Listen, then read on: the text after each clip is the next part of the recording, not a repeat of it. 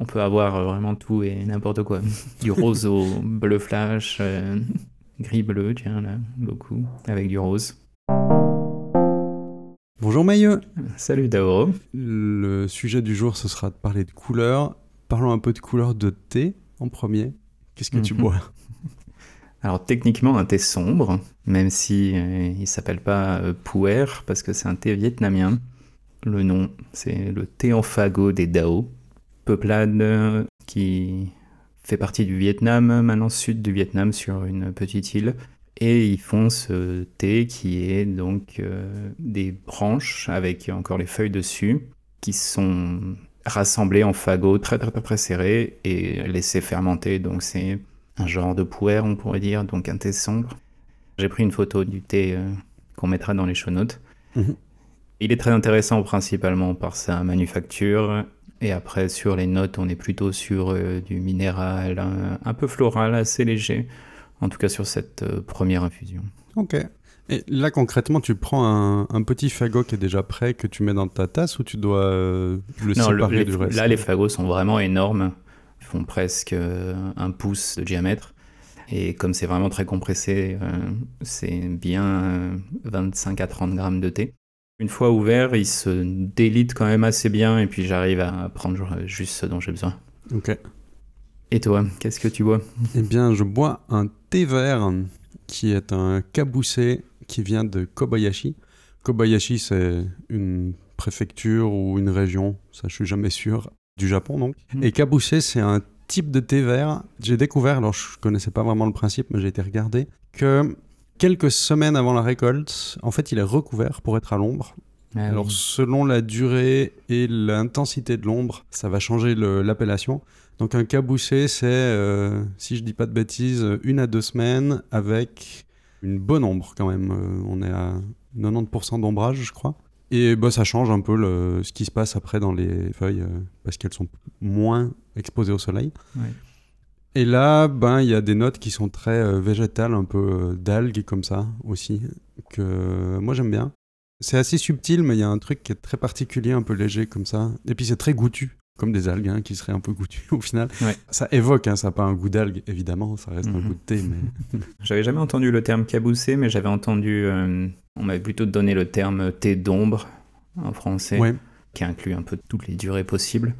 Alors j'ai découvert les différences selon l'intensité de l'ombre, du fait que ce soit très filtré ou pas, les rayons du soleil et leur durée. Soit Mhm. on a du caboussé, soit on a du gyokuro, soit on a du Mhm. matcha, en fait. Je savais pas que c'était euh, une technique pour faire Ah, du matcha. d'accord, il est aussi. euh, les matchas sont aussi des thés d'ombre.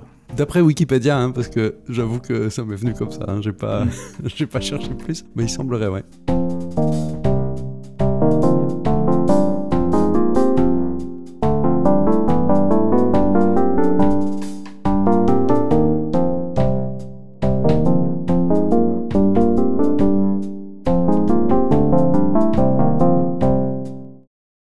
On s'est posé la question du sujet de cet épisode, toi, tu as mentionné une euh, vidéo qui parlait un petit peu de couleur, comme quoi elle avait euh, disparu de notre quotidien. Qu'est-ce qui t'a fait choisir ça euh, avant qu'on explique un peu la vidéo?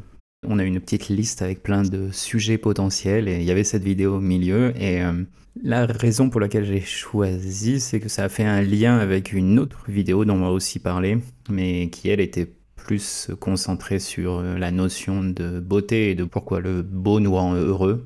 Comme c'est un sujet qui m'intéresse assez, c'est quelque chose que Enfin, je sais pas si c'est ton cas, mais en tout cas que moi j'ai noté que ces dernières années, on a quand même une tendance à avoir euh, dans notre environnement surtout du béton Mm. droit, des fois symétrique, des fois juste moche. Comme cette vidéo, elle portait plutôt sur pourquoi ça avait disparu, ça a attiré mon attention. C'est assez paradoxal euh, mon rapport avec les bâtiments en béton, les grosses architectures brutalistes, comme ça s'appelle. Mm. Je trouve ça Mm. très fascinant, voilà. Mais c'est beau comme un objet de temps en temps dans l'espace public, et spécialement si c'est un truc un peu euh, gigantesque, j'en sais rien, un truc de service public ou ce genre de choses-là. Par contre, pour se loger, je trouve ça bah, absolument triste. Ça donne pas envie d'y habiter, ça amène pas euh, du bonheur et de la joie, euh, c'est plutôt l'inverse. Pareil pour des bâtiments publics, s'il y avait que ça, un de temps en temps, parce qu'il ressort du reste, c'est cool, mais sinon, non, c'est pénible. J'ai aussi envie de beaucoup de couleurs.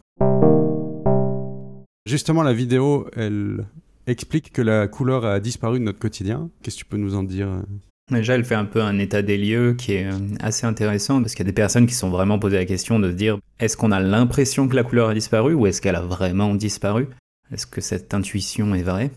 Mm. Et donc, il y a des chercheurs qui ont pris en photo des objets de musée en les classant par année et euh, qui ont euh, regarder la quantité de couleurs qu'il y avait dans chaque photo euh, en avançant dans les années et il donne des chiffres qui sont assez impressionnants que le blanc, gris et noir était seulement présent à 15% dans les années 1800 alors que quand on va dans les années 2020, euh, on est à 50% de blanc, gris, noir dans tous les objets qu'ils ont pris en photo. Qui sont, euh, précisons, juste des objets du quotidien. Oui, c'est vraiment les choses du quotidien. Il y a un constat qui est assez similaire avec les voitures où aux trois quarts elles sont blanches, grises et noires euh, aujourd'hui, alors qu'il y a une cinquantaine d'années, c'était plutôt justement des couleurs rouge, verte, euh, bleu, et avec seulement un tiers ou un quart de blanc, gris, noir.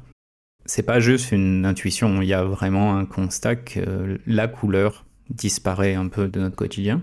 En parallèle à ça, il y a cette seconde vidéo qui parle là par contre d'études plutôt sur la, notion de beau et sur pourquoi est-ce que nous on ressent du beau. Clairement, il y a quelque chose en, tant qu'humain euh, qui fait qu'on apprécie le beau et qui nous rend heureux et nous apaise. Il y a des études sur euh, l'architecture où la monotonie des bâtiments a plutôt tendance à nous euh, stresser alors que des bâtiments complexes, euh, avec une architecture intéressante, euh, des fois avec une symétrie qui est intéressante, va plutôt stimuler notre cerveau. Et je pense qu'il y a un parallèle entre les deux. Euh, je suis aussi assez attiré par le brutalisme, mais dans le brutalisme, en tout cas au tout début, il y avait quand même aussi, je trouve, une notion de monumentalité. C'était pas juste des matières brutes pour que ce soit gris, il y avait vraiment cette notion un peu grandiose euh, dans les très grands bâtiments le, brutalistes. Il y a quand même quelque chose où on les voit et on se dit ça en jette, ça impose quelque chose. Ouais, c'est ça qui me fascine, c'est que vraiment c'est très très imposant et ça te donne un peu une sorte de vertige euh, quand tu es face à ça. Tu fais waouh, ok. Alors qu'une barre euh, d'HLM récente, même si c'est des fois brut, ça n'a pas vraiment cette qualité qui impose. C'est juste ennuyeux en fait. Mm on se rend compte que les choses qu'on considère être belles nous rendent heureuses, que potentiellement la couleur, ça peut amener à ben, ce qu'on puisse trouver les choses belles. Mais pourquoi il y aurait ce paradoxe de, en fait, on a moins de couleurs aujourd'hui? Ce qui est pointé dans la vidéo, c'est l'industrialisation des choses. Une voiture euh, blanche, grise ou noire, c'est des couleurs plus neutres, c'est des couleurs qui sont plus passe-partout. Donc c'est quelque chose qu'on peut revendre plus facilement tous nos ordinateurs ont tendance à être gris, euh, les écrans ont tendance à être noirs maintenant. Dans mon cas, j'ai pas envie d'un écran qui aurait des bordures euh, rouges flash parce que si je suis en train de traiter une photo euh, dessus, ce qui m'intéresse c'est la photo, c'est pas les bordures de l'écran. Il y a un vrai usage valide, c'est simplement que on en est à un point où si on veut vendre quelque chose, le plus facile, le moins prise de tête, c'est de le faire blanc, gris, noir, comme ça on est sûr que ça va passer partout. Je rajouterais aussi, euh, pour ce que tu es en train de dire là, comme on est dans une société où tout va vite et où on a beaucoup de sollicitations, le fait d'avoir euh, ces couleurs qui n'en sont pas trop et ou qui sont toutes les mêmes, c'est-à-dire qu'on a que du bleu, que du gris, euh, il n'y a pas beaucoup de choix à faire, donc c'est plus simple de mm. choisir. Ça fonctionne avec tout, donc on n'a pas besoin de se poser de questions. Comme tu l'as dit, ça se revend, donc c'est beaucoup plus facile. Puis selon les cas, ça peut être plus favoriser le fait qu'on verra moins la saleté. Sur des habits, on verra peut-être moins les taches de transpi. Sur un plan de travail de cuisine, on verra moins la poussière, selon que ce soit blanc ou noir. Et encore une fois, c'est juste de la facilitation. Pour le blanc, il y a vraiment aussi ce côté qui est plutôt hygiéniste. Une blouse blanche, c'est pas juste euh, pour faire joli ou lumineux, c'est parce que on verrait la moindre saleté et donc on peut s'assurer que tout est très euh, propre. Puis on est aussi dans une société qui a envie d'avoir euh, ce sentiment que, comme tu dis, c'est propre. Tu mets du blanc et tout de suite c'est plus mm. propre, alors qu'en vrai, euh, c'est pas plus propre que si c'était du rouge. Hein, mais... Paradoxalement, c'est aussi problématique. Il y a un exemple dans la vidéo de Kurzgesagt sur la beauté où ils expliquent que les patients qui étaient dans des bâtiments plus colorés, avec de l'art, ou dans les anciens bâtiments d'hôpitaux qui avaient une architecture plus intéressante, eh ben, avaient tendance à rester moins longtemps à l'hôpital, à avoir besoin de moins euh, de médicaments contre la douleur. Il y a un côté apaisant à ces couleurs et à la beauté, euh, et pas juste un, bâtiment entièrement blanc avec des couloirs blancs euh, et du gris, et puis c'est tout. Quoi. Si on est dans un environnement qui a l'air si aseptisé, mm. en plus on est déjà pas bien parce qu'on est à l'hôpital, t'es pas mentalement en forme. Enfin, c'est encore pire, disons. Ça m'étonne pas que tu mettes plus de temps pour récupérer. Ce qui serait une bonne méthode, c'est de décorer un petit peu, ou en tout cas de colorer un petit peu des espaces euh, communs à l'hôpital. Parce que comme tu dis, pour les mm. chambres, peut-être qu'il y a un intérêt vraiment... Euh. Est-ce que euh, chez toi, à la maison, tu as un peu de couleur ou... Parce que la grosse tendance depuis quelques années, c'est quand même d'avoir des murs en crépi blanc, par exemple, mm. par rapport à de la tapisserie colorée. Ah bon, tant mieux pour la tapisserie parce que voilà. Mais après, on peut se retrouver avec des appartes qui sont entièrement blancs. Euh, comment c'est chez toi? Est-ce que tu as de la couleur euh? Chez moi, les murs sont principalement blancs. Je préfère ça parce que je vais mettre des choses dessus, des photos, euh, des tableaux, ce type de choses. Par contre, j'ai pas du tout envie que les sols soient blancs ou noirs. Je veux du parquet, je veux du bois ou alors des carreaux intéressants, un peu comme euh, dans le sud de la France, il y a souvent ces carreaux un peu couleur euh, jaune, rouge, ocre. Euh. Je veux pas qu'il y ait trop le style rococo, on va dire, c'est beaucoup trop chargé. Il faut que j'ai un peu cet équilibre entre les deux. Mais je veux absolument pas être dans du gris, noir, blanc. beaucoup de bois dans les tons chauds. Mhm. derrière moi, j'ai une étagère qui est en pain brut, par exemple, et qui va quasiment sur le jaune doré presque. La cuisine, le plan de travail, c'est aussi du bois, euh, plutôt dans les tons jaunes.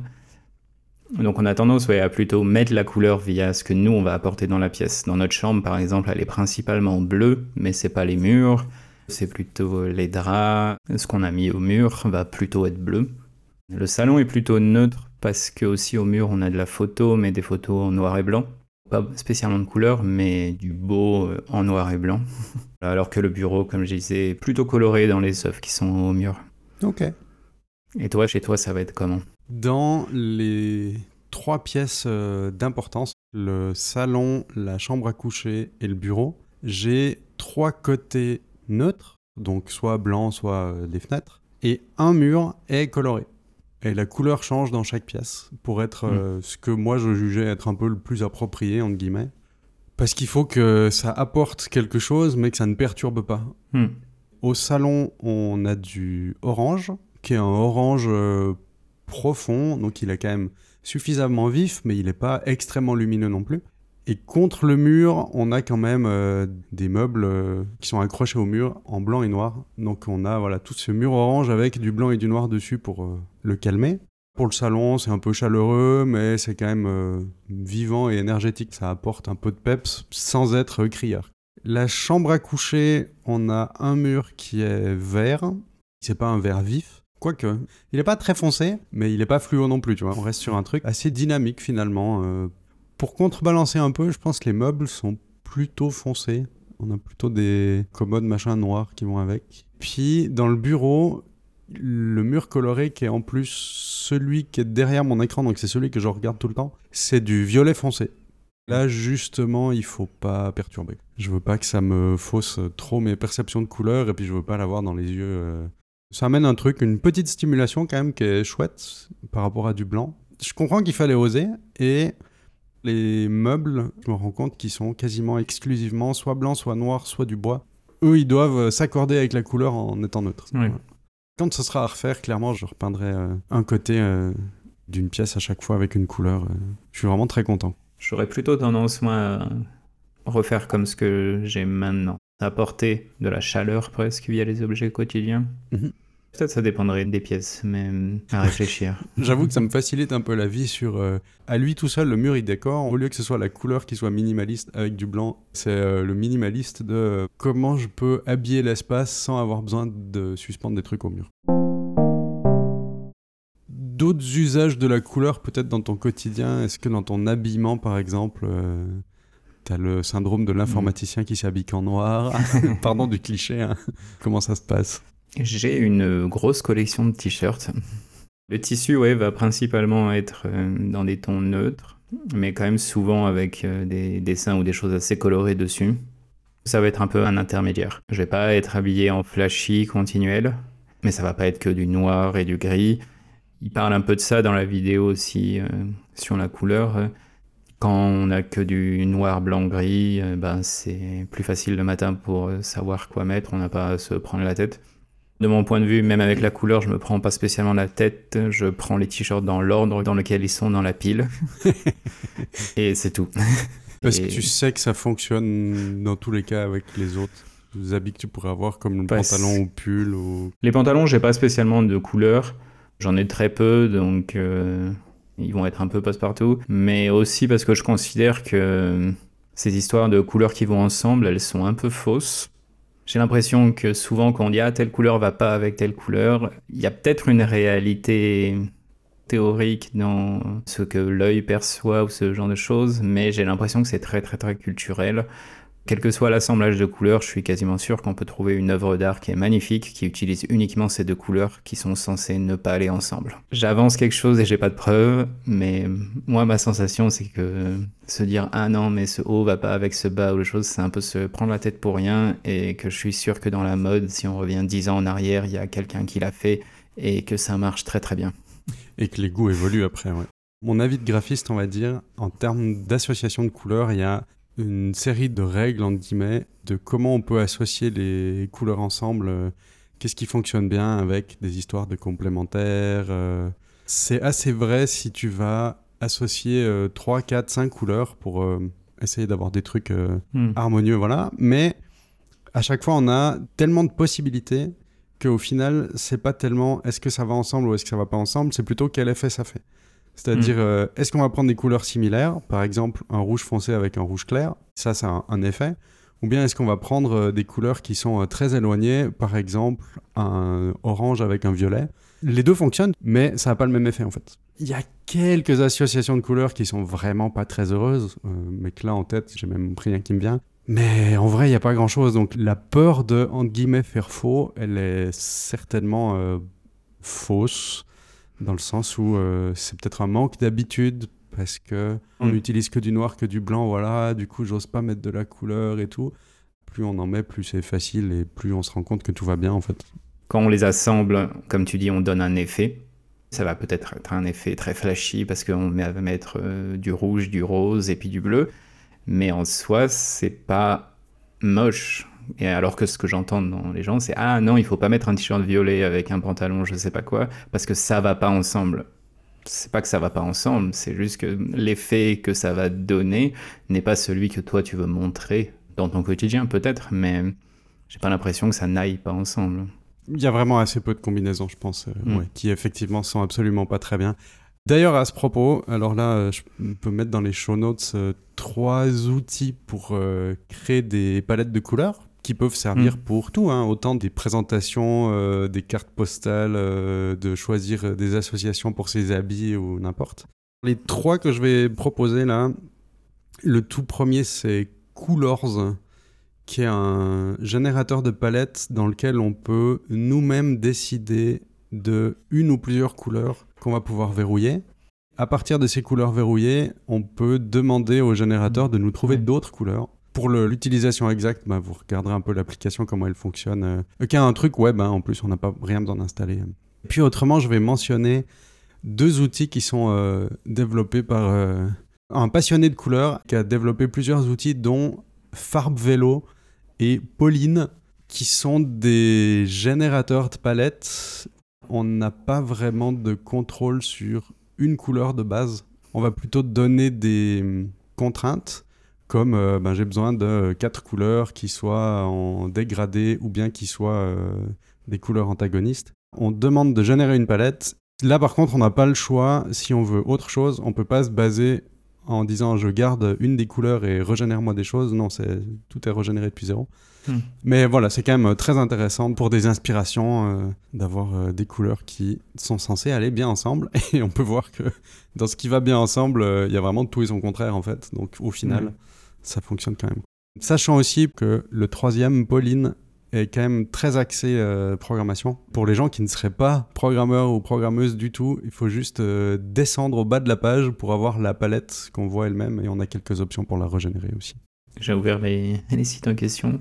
Chaque palette euh, va bien ensemble, il y a quand même une cohérence, euh, même si certaines couleurs sont complètement opposées. Il y a aussi plusieurs outils, c'est le cas de Farb Vélo, mais c'est un petit peu caché, il faut aller dans le petit bouton d'options avec la roue crantée, mais il y a Mm. d'autres outils qui font des trucs similaires, qui permettent d'extraire des palettes d'une image. J'ai vu ce tableau, ou bien une photo aussi, je trouve que c'est extrêmement beau, euh, j'aimerais bien savoir quelles couleurs ont été utilisées. Hop, on donne ça à manger et il nous ressort la palette qui va avec. Si vous avez peur d'accorder vos habits pour qu'ils soient colorés, mais pour que ça fonctionne, n'hésitez pas à utiliser ce genre de choses en fait. Ça aide au début et après on prend des habitudes, on se forme un peu le goût et l'œil et, et c'est facile d'associer des objets colorés ensemble. Oui, et puis le goût est personnel de toute manière. et ce qui est euh, entre guillemets imposé par euh, la mode en ce moment, c'est juste une mouvance et c'est tout. Chacun a ses propres goûts et sa propre expression aussi. Il euh, dit bien dans la vidéo de France Culture sur la disparition de la couleur, là, Mm. il y a quelques dizaines d'années, les couturiers s'habillaient plus colorés, maintenant ils sont tous en noir, mais qu'il y a l'inverse qui arrive avec euh, des influenceurs ou influenceuses qui, pour se démarquer de ce noir Ouais. généralisé, s'habillent en couleur. Dans une foule noire, si t'es le seul à être habillé en rouge pétant avec euh, des accents jaunes, c'est toi qu'on voit. Je sais pas si tu connais le mouvement des sapeurs. Non. la Société des ambianceurs et personnes élégantes, euh, la SAP, SAPE, c'est un, je sais pas si on peut appeler ça un mouvement, mais en tout cas c'est une philosophie et euh, une méthode de s'habiller qui vient d'Afrique de, Ça a l'air de venir de la République du Congo. ils sont en trois pièces, euh, mais c'est incroyablement élégant et c'est très très coloré. Cette euh, chromophobie, c'est quelque chose de très occidental. En tout cas, dans l'art, dans l'Occident, qu'on a décidé que les couleurs, euh, c'était pas sérieux et que c'était assez secondaire, mais que ce qui était primordial, c'était la qualité du trait, le contraste, enfin ce type de choses, et que la couleur, c'est quelque chose qu'on ajoutait presque après pour savoir de quoi on parlait, mais que ça s'arrêtait là. Et c'est vrai qu'il y a beaucoup d'œuvres classiques qui sont quand même dans les tons euh, bruns, euh, assez euh, très peu flashy finalement, très sombres. Euh, alors très intéressant aussi, hein, il y a beaucoup d'œuvres qui sont absolument magnifiques comme ça. Enfin là, comme ça, dans ma tête, j'ai aucune œuvre euh, période classique qui serait euh, pétant de couleurs, à part peut-être une Vénus, il me semble, qui est assez colorée. Je me demande si c'est pas aussi euh, un biais qui est dû au passage du temps et que en fait euh, au moment où ils ont été peints peut-être que les tableaux étaient bien plus colorés et que bon ben ça s'est terni euh. C'était un peu la même chose avec les statues grecques je sais pas si Ouais, au alors, courant voilà. des trucs Avec les statues grecques, oui, ça je sais. En fait, elles étaient recouvertes de couleurs, c'était pas la matière brute. D'après les recherches qui ont été faites sur le sujet, c'était des couleurs extrêmement flash et qui, de notre point de vue en tout cas, peut-être n'allaient pas ensemble. pour en avoir vu des fois ça pique les yeux ouais Ouais. Quand on est retombé sur les statues et qu'elles étaient entièrement décolorées, tout le monde à la Renaissance s'est dit euh, Ah, mais c'est de la pierre brute, euh, du marbre pur, et, et c'est ça qu'on a créé euh, par mimétisme. Alors qu'en fait, on- plusieurs chercheurs se sont rendus compte que quand on fouille vraiment sur ces statues, on se rend compte qu'il y avait des pigments, et basé sur ces pigments-là, ils ont estimé que non, non, c'était extrêmement flash. Euh, avec des peaux euh, presque roses, euh, du rouge hyper flash à côté, et que ça n'a pas cette sobriété qu'on associe souvent avec l'Antiquité finalement. J'ai une vidéo en tête si je la retrouve elle sera dans les notes Mhm. Voilà. donc si vous entendez ce petit passage c'est que j'ai retrouvé la vidéo En termes aussi de couleurs euh, vives ou pas, il y avait les jeux vidéo aussi, qui ont eu une période, qui est peut-être pas encore tout à fait finie d'ailleurs, de si c'est réaliste alors euh, ce sera euh, un peu terne parce que la vie est terne, alors mettons un filtre sépia, atténuons la saturation des couleurs. Ok de temps en temps, mais quand c'était tous les jeux, au final ils avaient tous la même apparence, puis il n'y avait aucun plaisir en fait, parce que la stimulation des couleurs euh, plus vives qu'on voit, je sais pas si c'est le cas réel ou pas, mais j'ai l'impression qu'on a quand même notre petite dose de dopamine qui fait Ah, c'est coloré, c'est plaisant. J'ai beaucoup plus de plaisir à jouer à un Super Mario coloré ou euh, d'être euh, sur, euh, je sais pas, une île avec du soleil que dans la boue sous le brouillard. Désolé Factorio, toi qui joues pas mal à Factorio. C'est vrai que Factorio, c'est pas très coloré. Il faut l'ajouter soi-même. On peut mettre des barres jaunes et noires. Je sais pas, est-ce que tu n'aurais pas plus de bonheur à jouer à Stardew Valley, par exemple? C'est vraiment un usage, je trouve. Le but de Factorio, c'est pas la couleur, et ce que ça tente de faire passer, c'est justement un côté industriel très sale, et c'est assez volontaire. Mhm. À l'opposé, dans le même style de jeu, euh, Dyson Sphere Program, qui vient bah, de Chine, donc pas de l'Occident, est extrêmement coloré avec un style plus animation. Là, on est sur euh, de la couleur flash de partout et c'est aussi extrêmement agréable à jouer euh, pour cette raison. Alors que Factorio, ça va plus être un défi intellectuel qui est mis au premier rang et donc d'une certaine manière, il faut que le reste soit un peu secondaire. Après, comme tu dis, il y a beaucoup de jeux, je trouve, qui, comme ils sont pas supportés par un côté artistique intéressant, euh, bah, ils sont encore moins intéressants finalement. Alors que des jeux qui se basent sur des mécaniques euh, simples, bah, s'il y avait du Mario mais en noir et blanc ou du terne euh, très peu saturé en couleur, bah, la mécanique simple, l'histoire qui est pas forcément le premier plan de la chose, ça rendrait le jeu assez peu intéressant finalement. Le parti pris graphique, c'est pas lui qui donne tout son intérêt, mais il donne énormément d'intérêt au jeu, je pense. Je cherche un nom. J'avais joué à un jeu de plateforme qui était en noir et blanc, ben là c'était vraiment bien parce que ça avait quelque chose à Hmm. dire. Euh, Limbo Ah, Limbo, ouais, merci. Et là, il y a effectivement, comme tu pouvais l'expliquer, des cas où c'est très bien d'avoir euh, des trucs comme ça parce que ça apporte vraiment quelque chose en plus. Ça fait partie de la narration, hein, voilà. Mais si c'est juste par défaut, c'est vrai que c'est un peu dommage. Oui, Limbo, c'est vraiment ça. Le but du jeu, c'est les limbes. C'est pas censé être coloré. Ça t'apporte cette pression continuelle de. En plus, tu vois mal ce qui se passe, et puis il me semble que c'est pris en compte dans le gameplay. Puis c'est ouais. une Hmm. contrainte autour de laquelle euh, ils construisent tous les visuels par Mm. rapport à euh, faisons des visuels tout à fait standards, euh, colorés normalement, mais rajoutons après un filtre désaturé par-dessus. Ce qui est là, du coup, pas du tout une contrainte en fait. Quelque chose que j'essaye d'apporter et de faire attention dans ma vie, c'est d'avoir plus de couleurs. J'ai reçu trop de t-shirts goodies euh, qui étaient noirs. Au bout d'un moment, j'en ai eu marre. Et s'il y a du noir euh, en majorité, j'ai tendance à ne plus prendre euh, ça. Et clairement, je vais plus en acheter. Le plus possible, je vais essayer de prendre des trucs colorés. Sauf sur mon téléphone. j'ai plutôt tendance à dire non, non, je vais pas mettre un fond d'écran coloré sur mon téléphone. Est-ce que toi, tu as des choses comme ça aussi où tu choisis de prendre volontairement de la couleur ou tu choisis à l'inverse de ne pas en mettre? Pour l'exemple du téléphone, jusqu'à présent, c'est vrai que j'avais tendance à utiliser des fonds plutôt effacés, on va dire, noirs généralement. Et puis que le contenu de ce que je suis en train de faire sur le téléphone était l'intérêt de la chose. Récemment, j'ai commencé à changer ça un peu, en tout cas. J'ai commencé à mettre des photos à moi en tant que fond d'écran. Comme je fais principalement de la photo couleur, ben, il y a de la couleur. Comment Euh. t'arrives encore à lire les icônes que t'as sur ton téléphone pour lancer les applications? Parce que c'est le truc qui fait que je mets un Mm. fond euh, qui est pas forcément noir et blanc, mais qui est quand même très très sombre. C'est parce que tout est trop coloré dessus, quoi.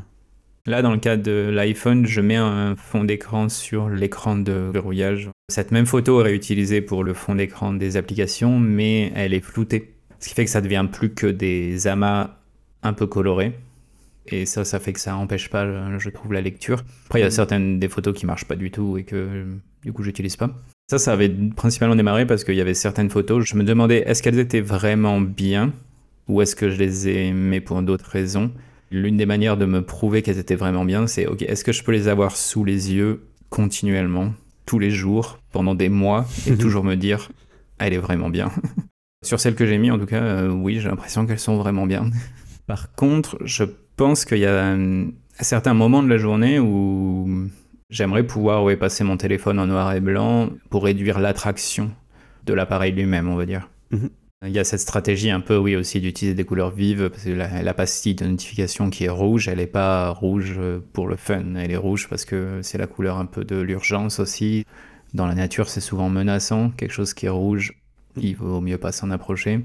Il y a ce côté urgence, euh, il faut vite la faire disparaître, etc. Donc c'est pour ça que c'est une pastille rouge. C'est sûr que si on avait l'alerte en saumon pastel, euh, bon, C'est un peu moins, un peu moins alerte. ce serait moins alerté, c'est sûr. Et donc une stratégie possible. D'ailleurs, je crois qu'on en avait parlé dans un épisode précédent de ça, qu'on avait testé d'utiliser notre téléphone en noir et blanc.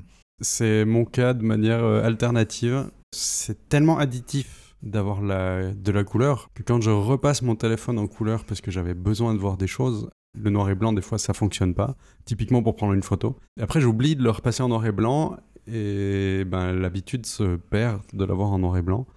De temps en temps, je me rappelle que non, je voulais le mettre en noir et blanc pour être euh, moins attiré par euh, le côté clinquant du téléphone parce que ouh, c'est tout coloré, ça fait plaisir. Ben non, justement, je le passe en noir et blanc. Donc je me rappelle que je dois le faire de temps en temps. D'ailleurs, là, il est en couleur, faudrait que je le remette en noir et blanc. On a tous les deux des iPhones. Dans la version actuelle, cette fonctionnalité qui permet de passer en noir et blanc, elle n'est pas hum, accessible de manière euh, automatisable. Parce que idéalement, je pense que ce que je ferais, c'est quelque chose du type euh, le matin, démarrer en noir et blanc, surtout si je dois travailler. Et à la fin de ma journée de travail, là, je le repasserai en couleur. Parce que dans ma partie travail, j'ai pas envie d'être dérangé par le téléphone, ni par mon environnement, et donc je vais plutôt vouloir quelque chose de terne, et comme ça, je peux me concentrer sur euh, ce qu'il y a sur mon écran. Si on a fini de parler de couleurs, il faut parler un peu de où est-ce qu'on peut nous retrouver. Parlons de promotion. Exactement. Le mieux de toute manière, bon, c'est évidemment les pouces, les faves dans les applications, ça c'est pas mal, mais le mieux c'est d'en parler. Si vous connaissez des personnes qui s'habillent très colorées ou euh, qui sont tout le temps noir et blanc, envoyez-leur ça. On a notre site où il y a tous les autres liens, donc euh, tâche-2-t.fm. De là, il y a le lien vers le Twitter, normalement le lien vers le Mastodon aussi. Et puis il y a les liens pour euh, nous écouter sur euh, toutes les plateformes où vous écoutez vos podcasts. On se retrouve pour un prochain épisode euh, dans quelques semaines. À bientôt. Voilà, à bientôt.